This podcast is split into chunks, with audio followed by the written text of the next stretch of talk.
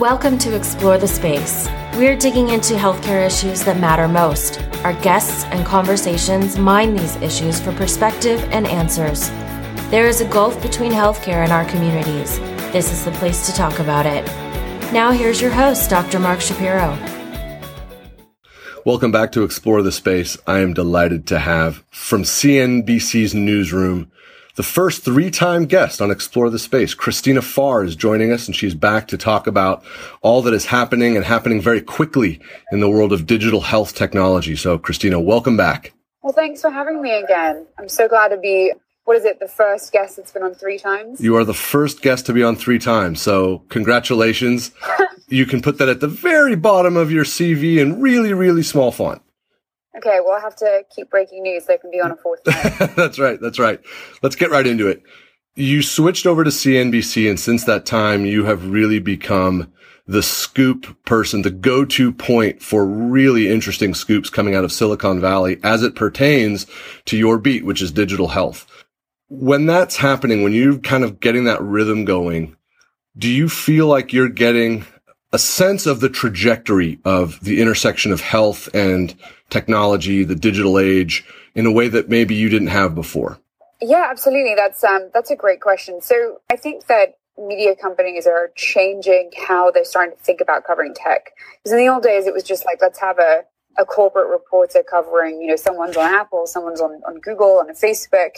Um, but we've seen technology just continue to grow. And it's now like we're, we're seeing technology move into other industries, uh, whether it's transportation or healthcare or education. You know, big companies like Apple and Amazon, they're now they have their, their feelers in everything. And with healthcare, which is kind of my beat, this is a this is an industry that is so huge that the tech companies just can't ignore it anymore, despite some of the challenges associated with it and the regulations and so on. I think we finally reached a point where they're saying, we want to double in size and we are already worth kind of 300 billion. How do we get to how do we get to kind of the next set of users? How do we get the next business model going? And it's been healthcare. That's been like one of the big areas that they've been consistently interested in. It's, so that's my beats covering kind of what what they're thinking where they're going. It's interesting to think about that in terms of the timeline of the when you've been on the podcast because we've tracked that out a little bit. We've tracked out that trajectory and hearing you describe it we talked about the issue that these big companies will have navigating regulations, safety, perception, all of these sorts of things. But yet you're right. Here we are. And you mentioned the two big names and you've broken two big scoops around the elephants in the room, literally and figuratively, Amazon and Apple. So th- those are the players that everyone is wondering about, that everyone's been kind of waiting to see them start moving pieces on the chessboard. Would you say that the chess game has started? Are they playing? They are absolutely playing. In Apple's case, you know, they're, they're actually fairly far along at this stage. When I first started reporting on their ambitions in healthcare, it was about five years ago. And at that point, you know, we were just noticing that they were starting to hire in this space. Like, huh, why are they bringing on all these biomedical engineers? That's suspicious. And now, you know, they have an, an Apple health team that they've talked about at the last event, the big Apple event earlier this week, um, Jeff Williams came on the stage and they spoke about how passionate they are about healthcare. They had just said that you know they see this as a big moneymaker, and not just kind of some something that they're doing to be philanthropic. They actually expect to build a business around healthcare. Um, and most recently, you know, we, we saw them work with Stanford on a study, a clinical study, to see whether their Apple Watch, which ha- already has a heart rate monitor, could be used to detect um, a condition called atrial fibrillation. So that speaks to a, a, future in which we could see Apple actually even going down a regulated path and saying, you know, we want the Apple Watch to be a medical de- device that can that can detect and diagnose disease. So that would be like a total shift in strategy for Apple but the opportunity is there and, and, probably worth it for them. So today is the day that Apple has released its new iPhone version and it's trending on social media. It's a big story. It's in the New York Times. So I'm thinking about what happens when Apple declares officially, here is our first device that is specifically targeted to some component of healthcare. Is that going to be a bombshell or are we going to see breadcrumbs along the way as they move through regulatory pipelines, testing pipelines? What, what's your perspective on this? Because I would imagine that whenever Apple really gets in the water, this isn't going to be, you know, a pebble. This is going to be a boulder right in the middle of a, of a quiet lake. I think you're absolutely right about that. You know, if you're a company like Apple, you make so much money that you're not going to bother building out, you know, a giant team for some tiny opportunity. Right. Like they, they right. are going after big, gaping industries and huge opportunities within them. Um, so I, you know, I don't really see Apple anymore saying we're satisfied with wellness and fitness. You know, these are big markets, but it's nothing compared to the clinical medical um, opportunity. And, you know, I, I agree. I think we're going to see them start with clinical studies, feasibility trials. We're already seeing that happen. Um, and they've started to talk about that. But if the results are promising, then they're going to start having conversations with, you know, folks like the, the FDA about, you know, how do we make this a screening tool or potentially even a diagnostic? And then they face these huge questions of, you know, how do we make sure that this is both accurate and sensitive enough and that we're not just ending up in a situation where we've got false positives and false negatives. And if it's something like a diagnostic tool, then you know you've got concerns on both sides. The last thing that Apple wants is the liability of someone thinking they're fine when they actually have a serious cardiac condition, or you know potentially flooding the emergency rooms with hundreds of people who are perfectly healthy, saying, "God, I'm I'm about to die any minute now," because that's just going to lead to a huge cost burden. So these are all questions that they're going to have to face, but I don't see them shying away just because it's complicated. Your sense of a company like Apple's approach to those questions, because those are the big questions, right? You're dealing with people reacting not just to something popping up on their Instagram feed that looks like a, you know, a nice place to eat dinner. It's something popping up that says they might be having an arrhythmia or their blood sugar might be out of control or whatever the case may be. Do you get the sense that they perceive the responsibility that comes with that? Or are they just going to say, as you and I've talked about in the past, buyer beware and good luck? You know, I actually think Apple's pretty smart about this. Every the way that I've been able to sort of track them is to think, you know, I've been covering healthcare for seven, seven or eight years. Who are the smart people that I talk to, who I rely on? Well, you know, presumably those are the people that Apple might also be talking to. And in, in many cases, there is like certainly an, an overlap. And I can kind of, that's how I've been able to sort of get a gauge on, on what their plans might be. But they definitely have this network of experts that they talk to externally and then internally. They've got a team of doctors, biomedical engineers, um, regulatory experts, privacy experts. These are people who understand the space through and through. So I don't really see them making any any dumb mistakes, but yeah, I could be wrong. We'll see. Um, watch this space. I'd be curious to know if in that mixture, if they have a component of bioethicists to answer, help, help, help describe first what those questions are going to look like around giving 100 million people plus the ability to look at their own rhythm strip and then have to, and then have guidance on whether it's something normal or abnormal and then react to it. that, that raises some interesting and maybe murky ethical questions. Absolutely. And I, I do hope that they are talking to bioethicists about this because healthcare is just so much more complicated than we think. And, you know, when there's a headline of just Apple, your Apple Watch could save your life that seems so compelling to people. And then you peel back these layers and you talk to these kind of bioethicist types and other experts and you find out that, oh, wow, this is going to be a very challenging prospect for them um, to be able to say to a general population that isn't necessarily at risk for a condition that they, you know, should go and, and consult their physician or even more. It's possible that they might say, you're, you're experiencing AFib or you're not, which would be a regulated claim so you know one would hope that they're that they're talking to people like that because it, it's never as simple as it sounds. And it also brings up the sort of running joke that everyone has about the apple terms of service that you get when you use itunes or whatever. Everyone just clicks off.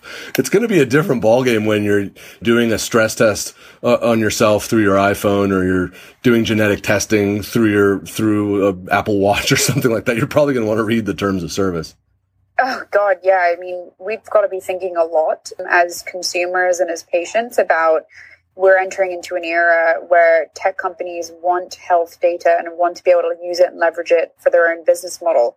Um, and how comfortable are you with these companies having access to your data? What are the kind of read the terms of service? Like, how are they thinking about storing it and sharing it? And are third party developers allowed to access it without your consent? I mean, these are all questions that we should be thinking about and talking about as we enter into this kind of new new era. As a reporter in this field, you definitely have carved out a corner for yourself and you're right out on the sharp edge.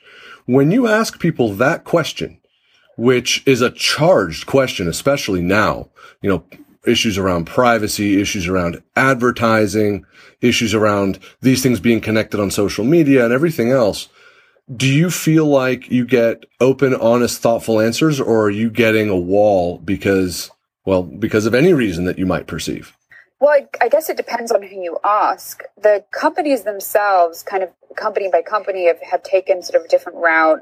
With Apple, I've been getting more transparency around health data and how they intend to use it. And this is a topic that has come up for them a fair bit, you know, in the news recently. And I think they're being associated more with, with sort of um, progressive policies around privacy.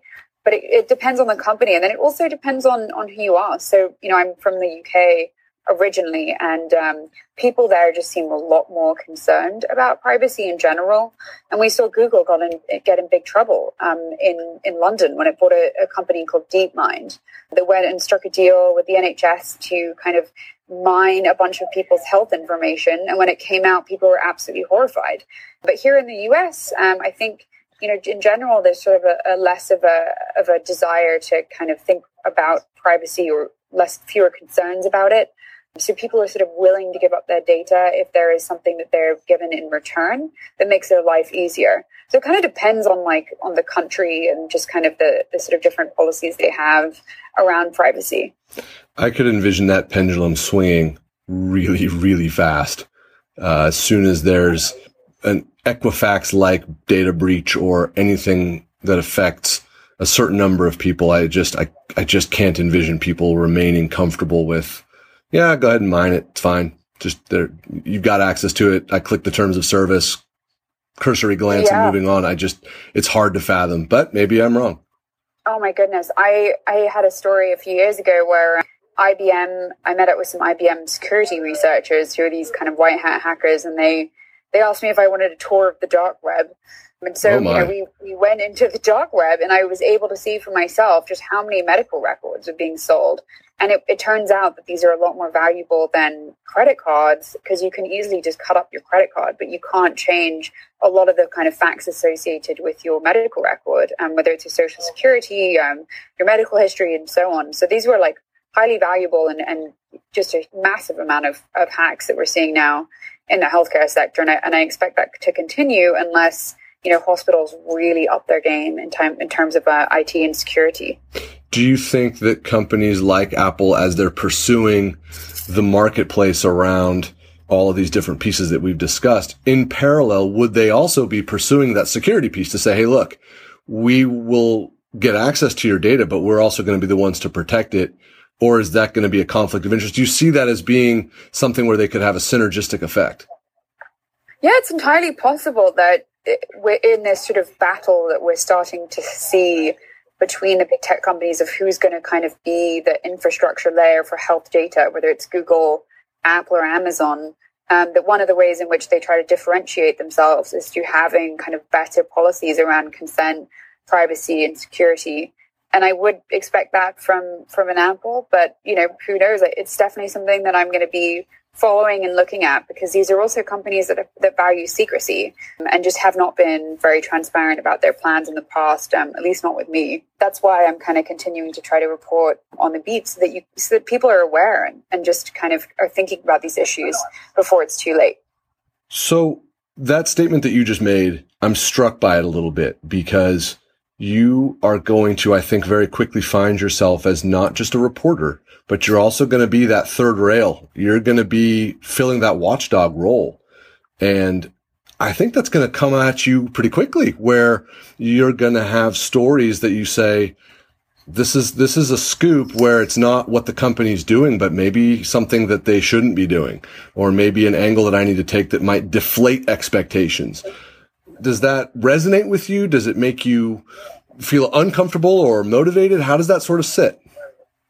Well, on the, you know, you mentioned the term watchdog, and this has been one that's come up quite a bit. You know, certainly I, I do think journalists can play that role to some extent. But I also think that we're just seeing a, a sort of gap um, in general. We have for a long time in who is going to be the watchdog for mobile health and digital health? Is it going to be a regulator like the FDA? Yep. Will it be a company like Apple that could step in and say, you know, we've created an app store that we're having physicians kind of curate um, apps that they think that they would recommend to their patients because how do you know among thousands of apps which ones have gone through kind of you know the proper protocols or it could be perhaps it's the new um, the new sort of group of, of apps like Pear of therapeutics that just went through an FDA process for its um, its technology, which is designed for people with substance use disorders. And that's a company that spent years on going through these these FDA approval processes. Or perhaps they're going to say, you know, we need to do a better job of policing and informing people about the apps that do not do that. So someone's got to step up here, and I'm I'm very curious to find out who it's going to be because we do need we need a sense of just you know which of these apps are are safe to use, which of these apps are are caring or do care about privacy and and there's certainly a lot of bad actors out there, a lot of snake oil. It's interesting. The last time you were on the show was about a year ago, and we deep dove on that exact same theme. And I'm struck by the fact that while the market has continued to accelerate and the big companies are definitely getting in the pool and starting to splash around, that we still have zero clarity on that part of it, that we have zero clarity on the regulation and safety side? Well, I, am going to give some props to Scott Gottlieb from FDA, who's made some very good. There's been some just recent announcements and a flurry of activity around FDA that has provided a, a little bit more clarity, and that's definitely a step in the right direction yes. from yes. what we've seen in the past. And he's also said, you know, we really want to be working with digital health companies. Like, please come in and and you know do a tour of duty with us and I think they're trying to figure out now like a almost like a TSA pre-check program for for digital health for the sort of lower risk apps. Um, so that's definitely going to be a help. And from there, who knows? Maybe we'll get another kind of Happtique style app store, like I mentioned. You know, that that's sort of more curated for physicians and other kind of healthcare groups. That is interesting to hear that at least there's some movement coming from that direction. But now, now let's swing back out into the Wild West. We covered what Apple's doing and you've broken some big scoops around that. Let's swing to the other one, which is Amazon. And Ooh, Amazon. Yes. so obviously Amazon is making waves that they're going to resonate like Carnegie. You know, I live in Northern California and the library here is a Carnegie library. We're going to see fortunes like that, impact like that because of the same Apple, Amazon, Google. I mean, this is society changing stuff. Amazon's made it pretty clear they're also going to get into the pool. So as you've looked at Amazon's perspective and approach, how are they coming at the, the healthcare field? Yeah, Amazon is a really interesting one. And they've been historically very quiet about what they're doing in healthcare. There's some things that are public and known. You can see now when you go on Amazon.com that you can buy medical supplies, yes. um, which you weren't able to even five years ago. Um, so a lot of that is just them striking deals with some of the distributors and saying, you know, from now on we'll we'll put your supplies on .com. So that's that's kind of a first step for them. But then, you know, definitely where I see them going is into the drug supply chain. That seems like an absolute no brainer. It's an enormous market it's really complicated, huge lack of transparency, a lot of middlemen. This is these are all things that Amazon has definitely wanted to tackle in the past in other areas. And we're starting to see already kind of the market respond to this. And, you know, since we've been kind of reporting on Amazon's initial steps in that direction, whether it's kind of secret teams dedicated to healthcare, one of them was uh, a group called 1492. Um, and also kind of their hiring um, around kind of looking for a general manager to lead out pharmacy you know, we've definitely seen already a reaction. Um, people in the industry kind of feeling threatened, people kind of welcoming the idea of a of an Amazon to come in and shake things up. So definitely, this is this is an area to watch, and and I do not expect that Amazon's going to be frightened by kind of the complexity. I see that as being kind of even more of a reason for them to go into the space. I'm struck by the fact that you mentioned secret teams. I, I never uh-huh. get the sense that you choose words lightly. And so the fact that you said that, it, that, that hit me a little bit. Are we okay with there being, and obviously there's going to be some secrets, but again, it's this issue of privacy, safety, these sorts of things pop up. I, I just, I wonder how much of this is supposed to be secret. Yeah, I mean, I I, I, use the word secret, but it's not secret anymore. Right, over, um, exactly. NBC, yeah, which you know maybe we shouldn't put secret in a headline because we're ex- by nature kind of exposing a secret. But you know, these are things that you know Amazon is not ready to talk about, and I I think that the reason for it is because you know these companies have gone into healthcare in the past. This isn't the first time, you know, we and we've seen companies like Google do it with Google Health and, and fail. So you want to you want to be able to say, well, you know, there's plausible deniability. Like if we don't get into healthcare, it's because we were never interested, not because we tried and failed. Mm-hmm. So I think they, you know, they choose to talk about things on their own timelines when it makes sense for them. Sometimes it's when they already have a product out there and and they're already testing it. And you know, so I think I think we just got ahead of things with with Amazon where we were telling stories kind of earlier than they wanted them out and they wanted them known. So that's kind of why I choose to use the word secret. But then as you mentioned, you know, there is also a bigger question of should when we think about healthcare, which has so many there's, there's so much associated with it that's different from other industries. Uh, it, this is about kind of sick patients um, at the end of the day, and that that's the priority is the patient. And so, should these companies be allowed to develop these products that are sort of mired in, in, secrecy, as they have done with, you know, things like payments and, you know, other areas? And that's kind of a big kind of philosophical question that we should be asking ourselves. I would add to that what happens if they start to compete and one of the limbs of the competition fails? And there's patients who are using something or relying on something or invested all of their healthcare data in something that then goes offline. The, you know, it's not, this isn't Betamax versus VHS where you now just have some, you know, dead technology that sits on your shelf for too long. If you're relying on your app to help you measure your blood sugar and all of a sudden your app goes offline, that's not trivial. It's exactly, it, it isn't. And, you know, by that, I guess the other thing we should be thinking about is that these companies are now in this space. They're they're also looking to do some M and A. They're going to be acquiring some startups. So you know, do they? If you have, if you're buying a startup that has like a pool of dedicated users that are that rely on it every day, do you get to shut that down as you would with kind of other apps that you buy in different sectors? So there, you know, I think that there are some sort of unique questions here that we need to be thinking about. So you have a facility with this two different languages, right? The language of healthcare and the language of the digital world as it pertains to business. Most people don't have your level of knowledge and insight, but yet they are the ones who are reading the headlines and thinking about whether to buy something, thinking about whether they want to use a heart rate monitor.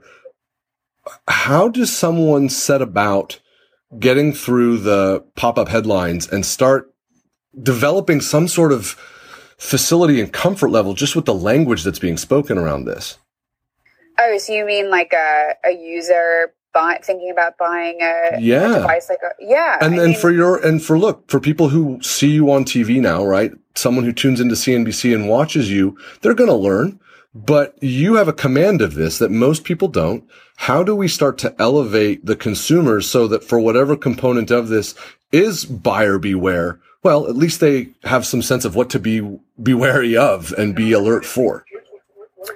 Well, thanks for that. I hope that I'm, I have some knowledge of this, but I'm actually I'm still learning. I'm very much still a student, and I think the industry is as well. Like it's only been kind yeah. of in the past decade that we've been able to say, oh, you know, we we have these consumer technologies like the iPhone that we carry around all the time. Well, huh? Maybe there's some health applications here. right. Wow. Yeah. This this might yet. make sense. Yeah yeah, and you know, it's like a heart rate monitor. Like we didn't know until recently that there is potentially some work that can be done with machine learning where you could take kind of some resting heart rate versus kind of you know if you if you have to be aware of whether a person is like asleep or moving around or whatever and like and take that knowledge and and, and compare that with the heart rate and say we could find things like atrial fibrillation, or maybe it's some other uh, combination of data to find sleep apnea and other conditions like that. So, you know, we're just doing the studies now to figure out whether these things are possible. And even if we get positive results from those studies, you know, is it is there a real business model here? Is it is this going to work in the real world? Like these are all still open questions that I don't think anyone yet has the answers. When you sit down and think about the scoops that you've broken and the scoops that are yet to come and the, the deep dives that you're going to take, what's on your shopping list? Where are you looking? And I ask this not because we want to, you know, know what's coming necessarily, but more of where should people be looking and be sensible readers and learners to kind of anticipate the next the next big things. I'm not looking for you to obviously step on your own stories, but just kind of give us a sense of which way the seas and the winds are starting to shift. Ooh, this is this is fascinating. I think you know there are definitely some trends to watch, kind of from an investor perspective. Um, there are some areas now that to continue to attract a lot of a lot of interest. People talk a lot about uh, computational bio um, or sort of machine learning meets um, biology in the valley. These are things that are trendy that that I'm not saying that we should we should assume are are going to be transformative in any way um, because we don't we're still looking for the evidence to support a lot of this. But that's definitely a big trend. You know, things like telehealth continue to be big trends. Anything related to kind of consumer wearables that are moving into the medical market, these are all big. And then I think, you know, certainly be watching how the tech companies are thinking about healthcare because, you know, startups are certainly interesting and I and I do follow them, you know, to some degree. But a company like Apple, think about how many users they have and what a difference they could make with a simple tweak of their product. That's that's it. I mean, that's the. There's never been something that can pull that kind of lever and throw that kind of money at this challenge in whatever way they see fit and affect change and make a difference, right? Not just have a splashy headline, but actually change the way whatever they decide to intervene in gets dealt with. I just, I wonder what that boardroom must feel like. I have to be honest with you. Do they sense the gravitas of this? This is not just giving some platform to watch YouTube on. This is going to affect potentially morbidity and mortality. Yes, that's something I'd love to talk to Apple's executives about. So, Apple, if you're listening, and give me a call. that's uh, right. That's right. but we have certainly seen signs that you know people like a Tim Cook, the CEO, or uh, a COO Jeff Williams are personally passionate about this. This whole sort of origins of where the healthcare push comes from, a lot of it dates back to Steve Jobs, who got very sick with cancer and in that experience saw how outdated much of the technology was in healthcare. There's all these stories in his biographies, various biographies of just how he could not believe that he couldn't share a medical record across different um, health institutions, given you know what he had built in the world of consumer technology. So I think it does go back to sort of a personal passion. And I've been impressed to see Tim Cook wearing a glucom he recently has been wearing a glucometer and he doesn't have diabetes as far as I know, but he wants to understand the experience of what it's like for someone who has to track um, their blood sugar day in day out. Um, and just you know, obviously he he can't really know, but it's just a, a little bit more empathy for the patient experience, and I, I think that's a good thing. Christina, I think you just nailed the key word, and that's that component of empathy, that recognizing this is different and that sense of whatever we do here, this is going to have a material effect on well-being and it might not all be positive. positive and having a sense of how that's going to make people feel, how that's going to help people or hurt people. That's the key. I think you nailed it. The patient has always been kind of lost in healthcare. It's just in every in, in every way that you look at it. You know, you look at business models. Nobody puts the patient at, as sort of the end user. And they're always the one that is sort of monetized in various ways. And the patient ends up getting screwed when it comes to things like drug pricing. Um, so, you know, and then think about the technologies that, that we are given, kind of the, the sort of EHR um, patient portal um, that is just awful from a from a user experience perspective. And and you see these companies saying oh well no one's using it. Um, must just be that no one cares. And the reality is is, is that it sucks. Um, so you know uh, it, it is i'm glad that we're starting to have these conversations and, and think about kind of the the buzzword of the patient experience more because we just haven't in the past not nearly enough. It's the first line of the hippocratic oath first do no harm. And that needs to be the cornerstone of all of this where the user equals patient, right? It used to be user equals customer. It's going to change to user equals patient and first do no harm. That's the, that's the, that's what we have. That's always at the center. Yeah, and we we're not gonna. I don't think that any of these technologies are going to go back in the in the Pandora's box and No. never. You know, we have to recognize that patients are being armed now with these new devices that are giving them insight into their health data, and they're using them to find kind of learn things about themselves. And you know, patients know a lot about their own healthcare, and occasionally are coming up with correct diagnoses and things like this just through kind of monitoring and tracking themselves. Um, so doctors are going to have to reckon with that. How are they going to deal with that? Um, because simply saying, you know, what do you know about healthcare? You have, you don't have a medical degree. It's not. It's just not going to take us into the future that we want. You you nailed it, and I think that what you just said is really important. The box is open. We're not going backward, and so it's about embracing this, making it safe, making it practical, making it affordable, and making it where it helps. Because if it works, it's it's it's a game changer of incalculable value. So let's pivot. Yeah, yeah. So let's pivot a little bit. I want to get in the newsroom with you now because Mhm. being part of a media entity in this day and age more than ever is fraught with all sorts of buzzwords, controversy. We don't need to rehash them all here, but you are reporting on important stuff. This is not clickbait stuff to get people to read because it's Apple. This is the, like we said, the box is open. This is the stuff that's coming out of Pandora's box that's going to change how we think about and interact with our own healthcare. What is the feeling for people who are trying to break these stories? Is it a confrontational enterprise? Is it an enterprise where you feel like you've got a clean slate and you can create whatever you need to to get the stories that you want? Is it some sort of a mixture? What what is that sort of 21st century newsroom with not just print but video and social media and everything else? What does that feel like? Yeah, I mean that's a great question. I think you know when I think about kind of healthcare in the in the world that I inhabit, I take it so seriously that I am not saying to patients, you know, here's a technology that's going to change your life tomorrow when it's something that's highly speculative, speculative and potentially a decade away. And I always want to be sort of couching with kind of reality and sort of looking at the real challenges that uh, companies face.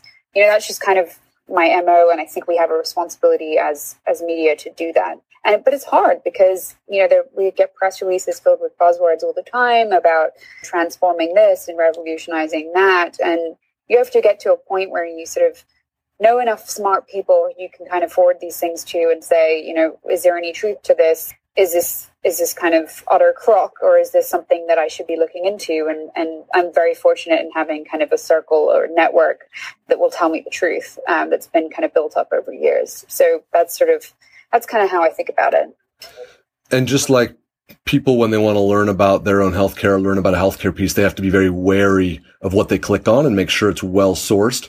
Where are the repositories of wise takes on digital health and technology in this evolution that we're discussing? Obviously, CNBC is a great place to stop. It's a great place to land and get a host of stuff. But when people are sifting through the morass, you know, the millions of press releases and buzzwords, how do they chart that course? How do they map out a way to know that they're not landing on something advertising snake oil? Yeah, I mean, just to give myself a little plug, I do have a, a weekly column where I'll look at some issue that's come up over the week and, and kind of think about it in more detail and provide some analysis around it. It's a weekly So column that should absolutely out- be plugged. It's worth reading. Absolutely. Uh, thank you. Um, yeah, so you know we'll look at kind of investment trends and you know some of the sort of biggest successes, and then we'll show some of the failures of the week and things like that. And so I definitely recommend reading reading us. Um, but then you know I myself rely. I'm always on Twitter. I'm basically on Twitter all day, and um, I'm talking to some of the smartest people in the world of kind of health policy and health IT. There's a lot of great people to follow, and you know, even if you're seeing kind of these buzzword headlines, you'll find that you know there are people out there who will kind of dissect it for you, um, and I, and I, I certainly derive a lot of value from that. And there's a lot of great health IT kind of trade blogs out there as well um, that I rely on. So those those are kind of a mix, at least at least for me um, and just kind of where I would go for news. So you mentioned your weekly column, which I agree is is a great place to try to try to stay up as the as the winds continue to blow and blow harder and faster as as time moves forward. where else can people find the work that you're doing on CNBC? For the most part, it is just on cnbc.com, and you can look me up, Christina Farr, like far away with two R's, and um, you'll see kind of a whole run running list of kind of the stories that I've written and feel free to read through them. I love to hear from people. If you disagree with me, um, if you think I mischaracterize something, or you just, or you maybe you have a tip, love tips, please reach out to me. Um, I've left my kind of Twitter DM open um, if, if, that's how you communicate, or you can email me anytime.